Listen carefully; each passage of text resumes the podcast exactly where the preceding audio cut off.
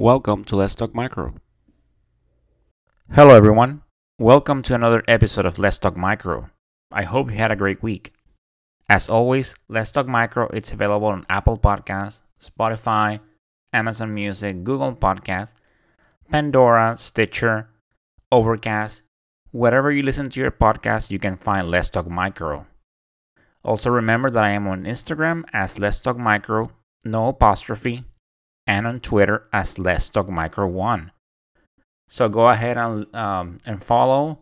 Leave some feedback. I always like to post pictures of organisms, and I always like to give an update as to when the next episode is coming out. So go ahead and you know leave some topic suggestions or let me know what you think about the podcast. I'm always very open to feedback. So go ahead and follow. If you didn't get a chance to check out last week's episode, go ahead and do so. You know, it was a very good interview with Megan Wallace, Dr. Carey-Ann Burnham, and Dr. Daniel Weber from the University of Washington in St. Louis. So these three guests they came in, they talked about a study where disc diffusion testing was performed on isolates that only had six hours of growth. So think about that. Those of you that work in a lab, so you know that in order to perform susceptibilities on an organism, you have to incubate it for 18 to 24 hours. Then after that, you set it up and it takes about it can take 8 12 hours for your automated system to, pro- to produce a result. If you perform a Kirby Bauer, which is disc diffusion, or if you, you perform an e-test, you have to incubate them, and some of them, like vancomycin, you have to wait a full 24 hours before reading the result. So this is definitely a time-consuming process. It is something that, unlike other areas of the lab, we cannot do it fast. I mean, we cannot run it on an instrument and produce a result, you know, within an hour. We have to incubate these organisms and then the susceptibility process it takes time. However, in this study, I mean, they managed to get colonies that were incubated for six hours. They performed the susceptibility testing, and they compared the susceptibility re- results to organisms that had the regular um, incubation time, which is 18 to 24 hours. And the results were actually really good. So, hopefully, you know, more studies can be produced like this and this is something that labs kind of need to look into. You know, if we can reduce the time that it takes for us to incubate the organism and then perform susceptibilities, the patient can get treated faster, which is the end goal of, of what we do, right? We want to make sure that the patient gets the appropriate treatment. And for that, we need to identify the organism and we need to perform susceptibility testing. And we also talked on the episode about how of course, you know, some logistics need to be worked up. For example, maybe a, a separate incubator where there's not much access, because if you're opening and closing, it's going to delay the growth of the organism. So that's one thing to look into. You know, always, of course, need staffing. That's always a big issue. So there's some some things that need to be worked up, but overall, this looks like a uh, something promising. I will say something that if it's implemented, it could definitely result in improvement in the amount of time that it takes for us in the lab to produce a susceptibility report. So go ahead and check out last week's episode. So today it's another interview episode. I mean, I mentioned that there's some interviews coming your way, so I hope you enjoy them. So this episode that it's coming now, it's about Stenotrophomonas maltophilia. So those of us that work in the lab, I mean, if you're a student, you definitely will cover it. So we know that Stenotrophomonas is a gram-negative rod. It is indole negative. It is oxidase negative. It is a very significant organism, right? It's definitely it's seen in in ICUs. Um, it also you know likes to survive on hospital equipment, which makes it you know a very significant organism because you know if it likes hospital equipment, it's definitely involved in nosocomial infections. And not only that, this organism has a high level of intrinsic resistance to antibiotics. So, and those of you that work in the lab, you have seen it, right? You put a Stenotrophomonas on a Vitek card, and it's only going to give you SXT. It's going to give you levofloxacin, depending on the card. So there's only a handful of drugs that you test for it. And this is because, you know, this organism has is very resistant, which it makes it more difficult to treat.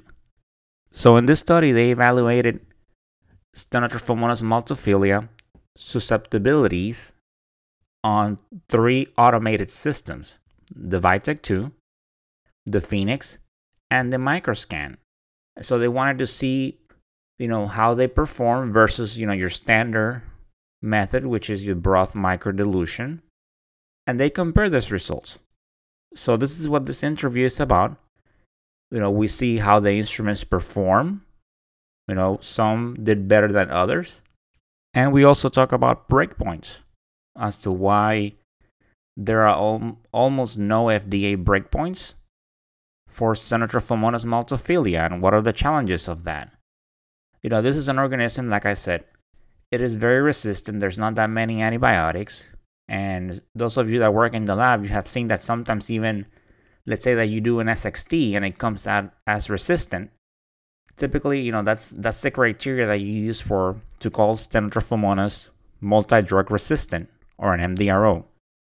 So some facilities they will conf- confirm that SXT result to make sure. Um, some might not. Some might steer away from some cards that are using the Vitek. So this organism definitely has its challenges, and like I keep saying, is very significant. Dr. Aisha Khan, she, you know, I get to interview her, and she talks about this study that it was performed when the article was published, which was in August of 2021, you know, she worked for the Center for Antimicrobial Resistance and Microbial Genomics in Houston, Texas. And then when I performed the interview, she was a visiting faculty of infectious diseases at the Universidad del Desarrollo in Chile. So this is a great interview episode, some good information about Stenotrophomonas and its challenges. So let's go ahead and listen to it. So today here we have a guest to discuss an article uh, titled Evaluation of the Vitek 2 Phoenix and Microscan for Antimicrobial Susceptibility Testing of Stenotrophomonas maltophilia. This was published in August 2021 on the Journal of Clinical Microbiology of the American Society for Microbiology. So today with us we have Dr. Aisha Khan. She is a visiting faculty in infectious diseases at the Universidad del Desarrollo Institute of Science and Medical Innovation in Santiago, Chile. So, Dr. Khan, uh, welcome to Let's Talk Micro. Thank you. Thank you for having me. You're welcome. Um, so, let's just start with uh, an overview of, of the study and its findings. Yeah. So, um, I guess specifically the we, we kind of have a, a two parts to so there's two studies that are both uh, from the same set of isolates that we're working on. So essentially we're, we're focusing on um, a bug that we don't really have a lot of contemporary data on. So there's not a lot of studies published about Stenotrophomonas maltophilia, but it's a emerging cause of uh, especially bloodstream infections in immunocompromised patients. And largely um, because uh, right now we have an increasing immunocompromised population with you know cancer cancer treatment and other medical innovations that are that are creating a more susceptible uh, population to opportunistic pathogens, which is why Stenotrophomonas is gaining uh, prominence right now. Uh, but uh, there's a lot of problems when it comes to the clinical laboratory and how it can guide therapy of steno infections. And the largest problem is there's a, a lack of um, coherent or lack of concordance and lack of coordination between the regulatory bodies that are responsible for setting standards um, for how clinical labs should be doing antimicrobial susceptibility testing. And there's a lot of problems with that that can make it very difficult for a clinical lab to guide treatment and guide um, physicians in picking the right drug. Okay, so in this study, some cultures of Stenotrophomonas maltophilia were compared and tested on some of the automated instruments that we have in the lab? Correct. Yeah. So so there uh, we compared um, the three most common uh, or prevalent automated systems that are used in the United States, which is the the Microscan, the Phoenix, and the Vitek. Um, and there was a study that we did alongside that that's published in um, uh, in uh, JCM also that looks specifically at um, the manual methods for the for the same set of isolates. So we also looked at disk diffusion and e-test, as well as looking at these automated systems. So comparing both manual, how how are the manual systems doing, and then how are the automated systems doing for the for the labs that have more resources? Because again, low resource settings still rely largely on disk and uh, e-test. Okay, and can you um, briefly summarize? So overall, um, how was you know how did the systems do? So in in in terms of um, the performance specifically of of um, so there's three systems and they all I want to say work in slightly different ways. So there's uh, different manufacturers, and again, so we're basically comparing uh, the technology between them.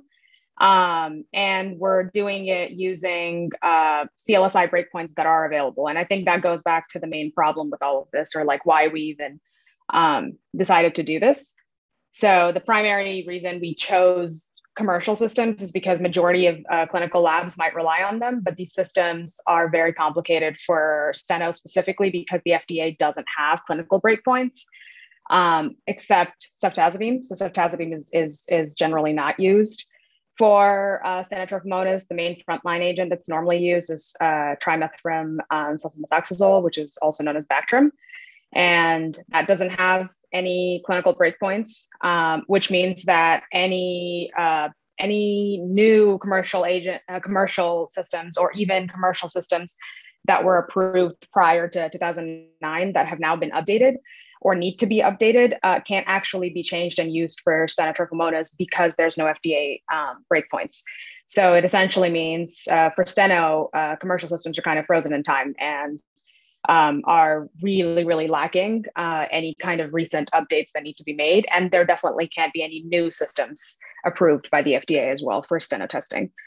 So there's a lot of performance issues. Um, and beyond uh, Bactrim, so cancer patients, especially uh, cancer patients that are neutropenic or have uh, other hematological malignancies, they tend to be immunocompromised and on those patients, we can't actually use Bactrim because of a risk of myelosuppression.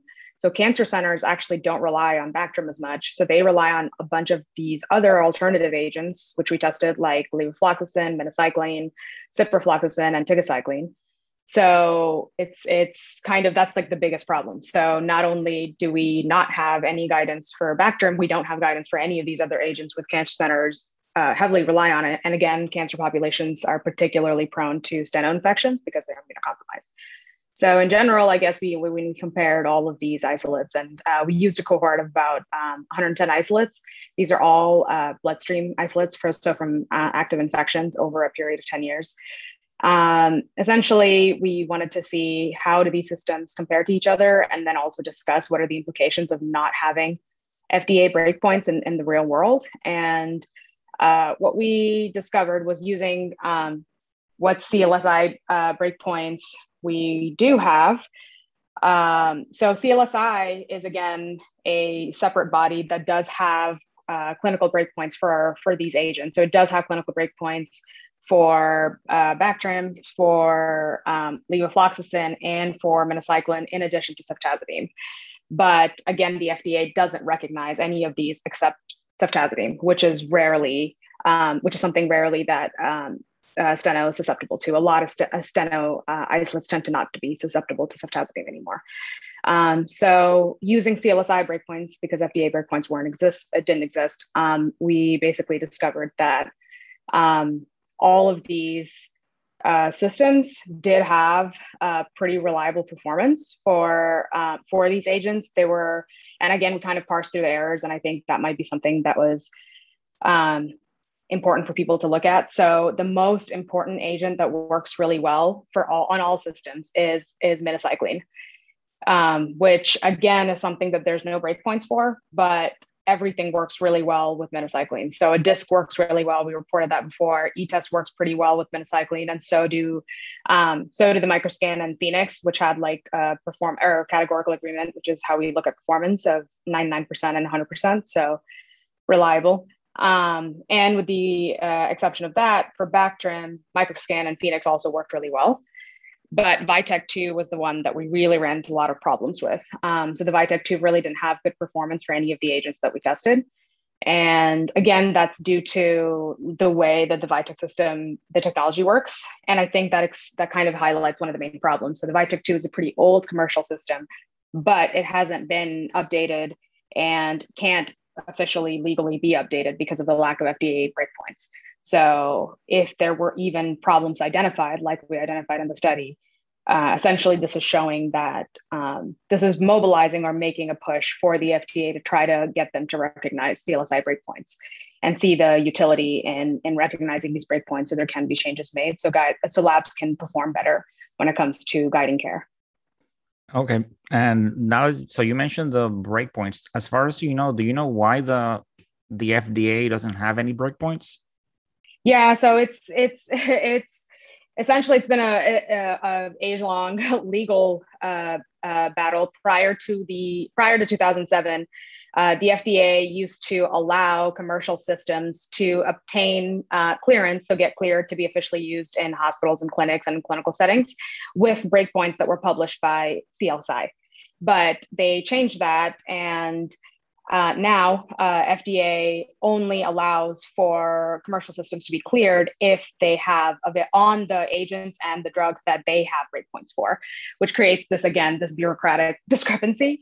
Um, the reason the FDA doesn't recognize uh, steno breakpoints is the FDA kind of has their own system for how they uh, how they accept breakpoints, which tends to be a little bit different than CLSI. So CLSI comes up with uh, a combination of looking at clinical outcomes data, then the PKPD, so the pharmacokinetics and pharmacodynamics, along with uh, understanding what the um, MIC distributions of, of these isolates are, and then for specific drugs, and then comes up with breakpoints. But then the FDA really heavily relies on um, going by usually, for example, the indication for the drug uh, based on the manufacturer of the drug itself and also really uh, demands more clinical data uh, that's more contemporary and that's more recent um, in order to recognize breakpoints. And again, that can be very complicated for rarer bugs where you kind of don't have those metrics to begin with because there's not a lot of studies.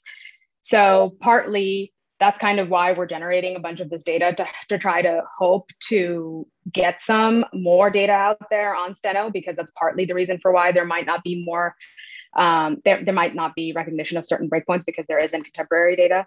Um, but besides that, um, this is kind of there's discrepancies like this not just for steno, but for uh, there's other bugs and drugs, and uh, it's basically an ongoing, more of a political push, I guess, to get the FDA on board to start recognizing CLSI breakpoints and to start being a little bit more open with how they're doing these um, deliberations on what's recognized and what's not.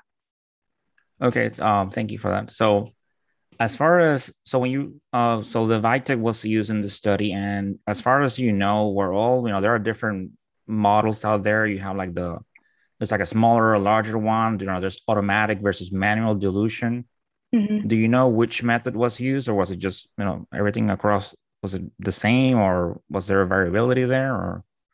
So the uh, 2, the, uh, the, there was no variability within the system. So uh, we had isolates uh, uh, that were uh, sent to different institutions, and a, each institution uh, performed one of the automated systems. So one institution performed White, one did the microscan, and one did the Phoenix.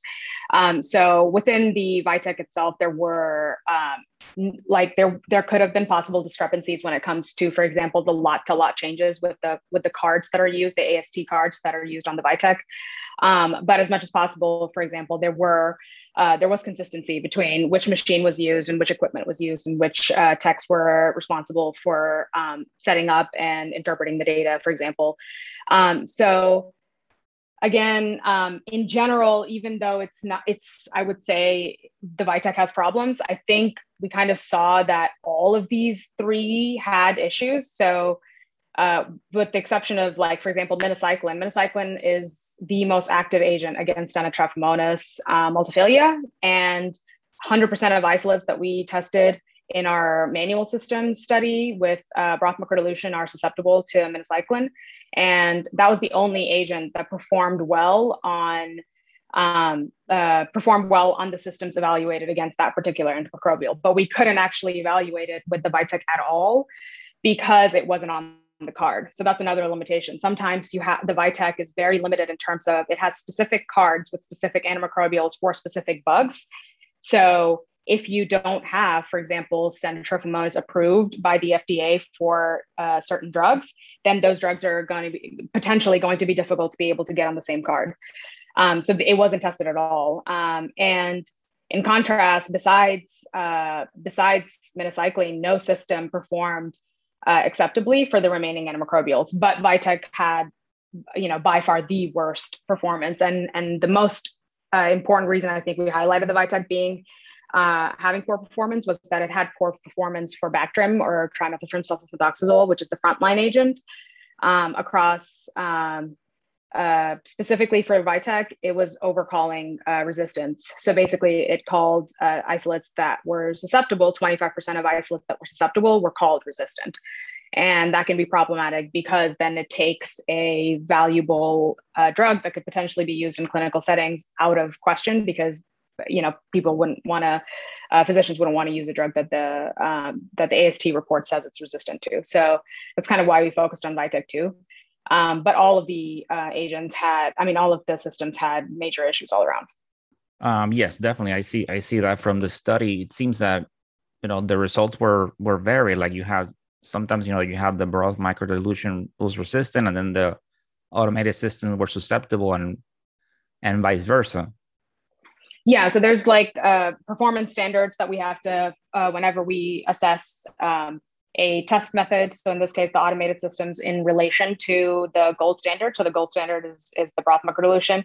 We basically need uh, them to meet certain metrics. So they need to have a certain number of uh, maximum errors that they can reach before the system is considered unacceptable in terms of how it performs.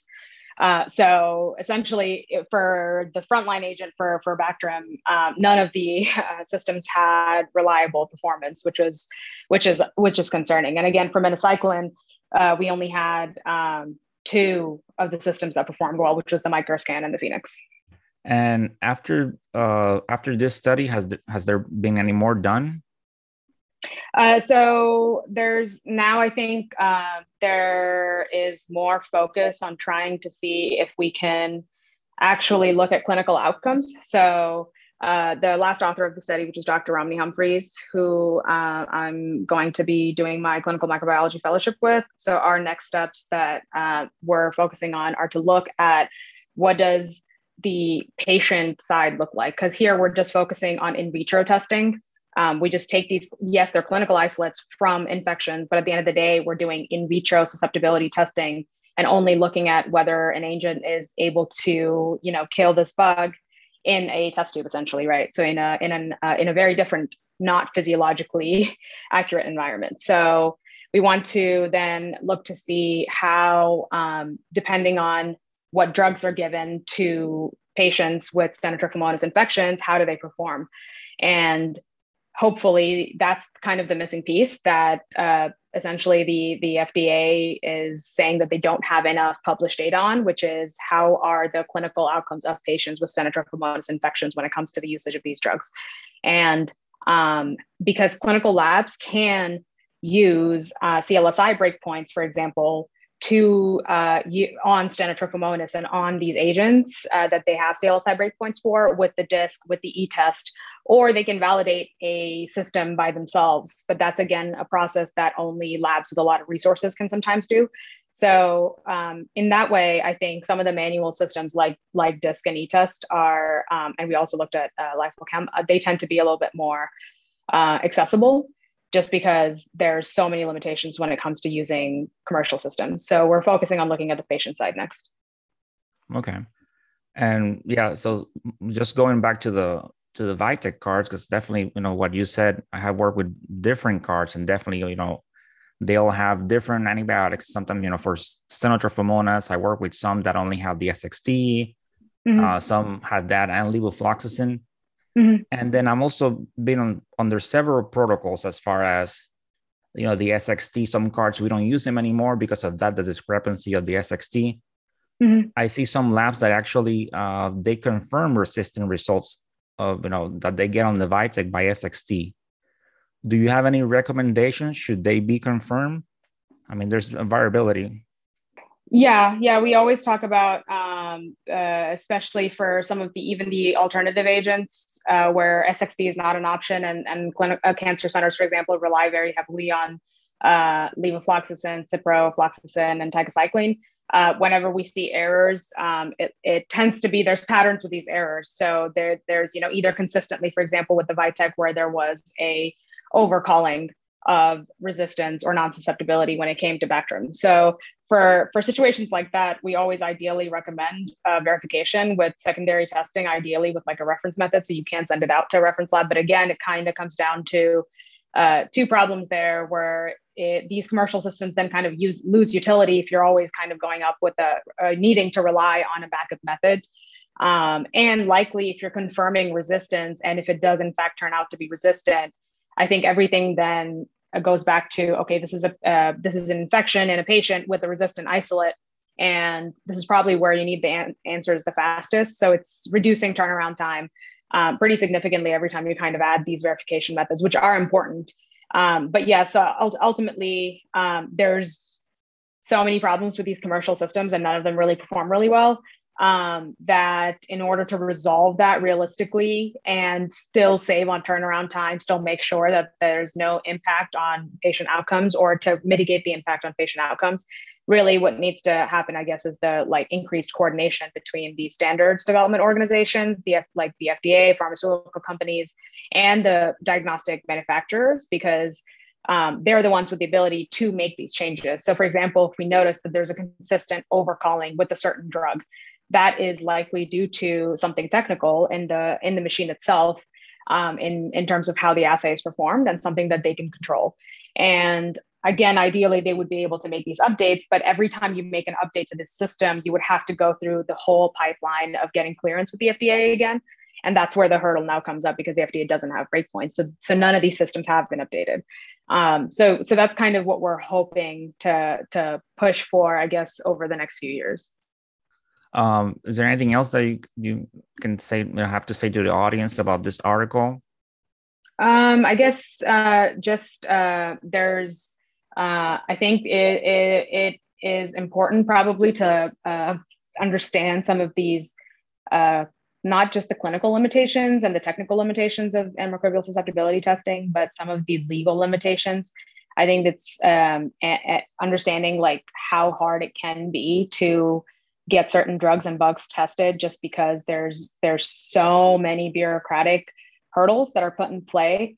Um, sometimes helps even relay uh, that information to you know for example like medical lab techs or even relay that information to clinicians. And and i think it kind of adds a little bit more awareness on like where the changes need to come from um, especially because changes only really happen when there's widespread awareness and there's a general push at every level i think to um, to improve kind of what the what the standard is right now, which is which is not very good. Um, and there's a there's a bunch of reviews um, I would recommend. Just I think you can actually look up um, uh, Dr. Romney Humphries and uh, look at uh, anything along the lines of 21st uh, Century Cures Act, which is the which is the in reference to um, all of the legality that went around pushing the FDA to try to get them to um, move past the change that they made where only commercial systems can be approved with their breakpoints. Um, and there's a lot of reviews, uh, like I said, written by uh, Romney Humphries that kind of covers like, here's all these problems that exist in the world of AST. And I think that's important uh, for us to understand. Okay, so there you have it, listeners. Um, so, uh, Dr. Khan, I want to thank you for taking the time to come in on to uh, Let's Talk Micro. Thank you. Thank you for having me. My pleasure.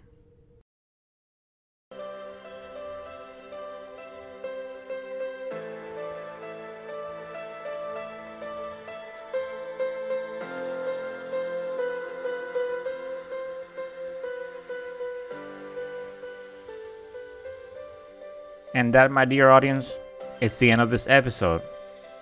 I hope you enjoy listening to Dr. Khan's interview. As always, I enjoy sharing all this information with you.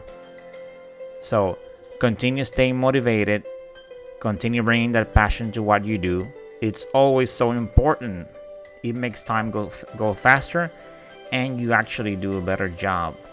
So, continue staying motivated, stay safe, and of course, continue talking micro. Until the next time. Bye.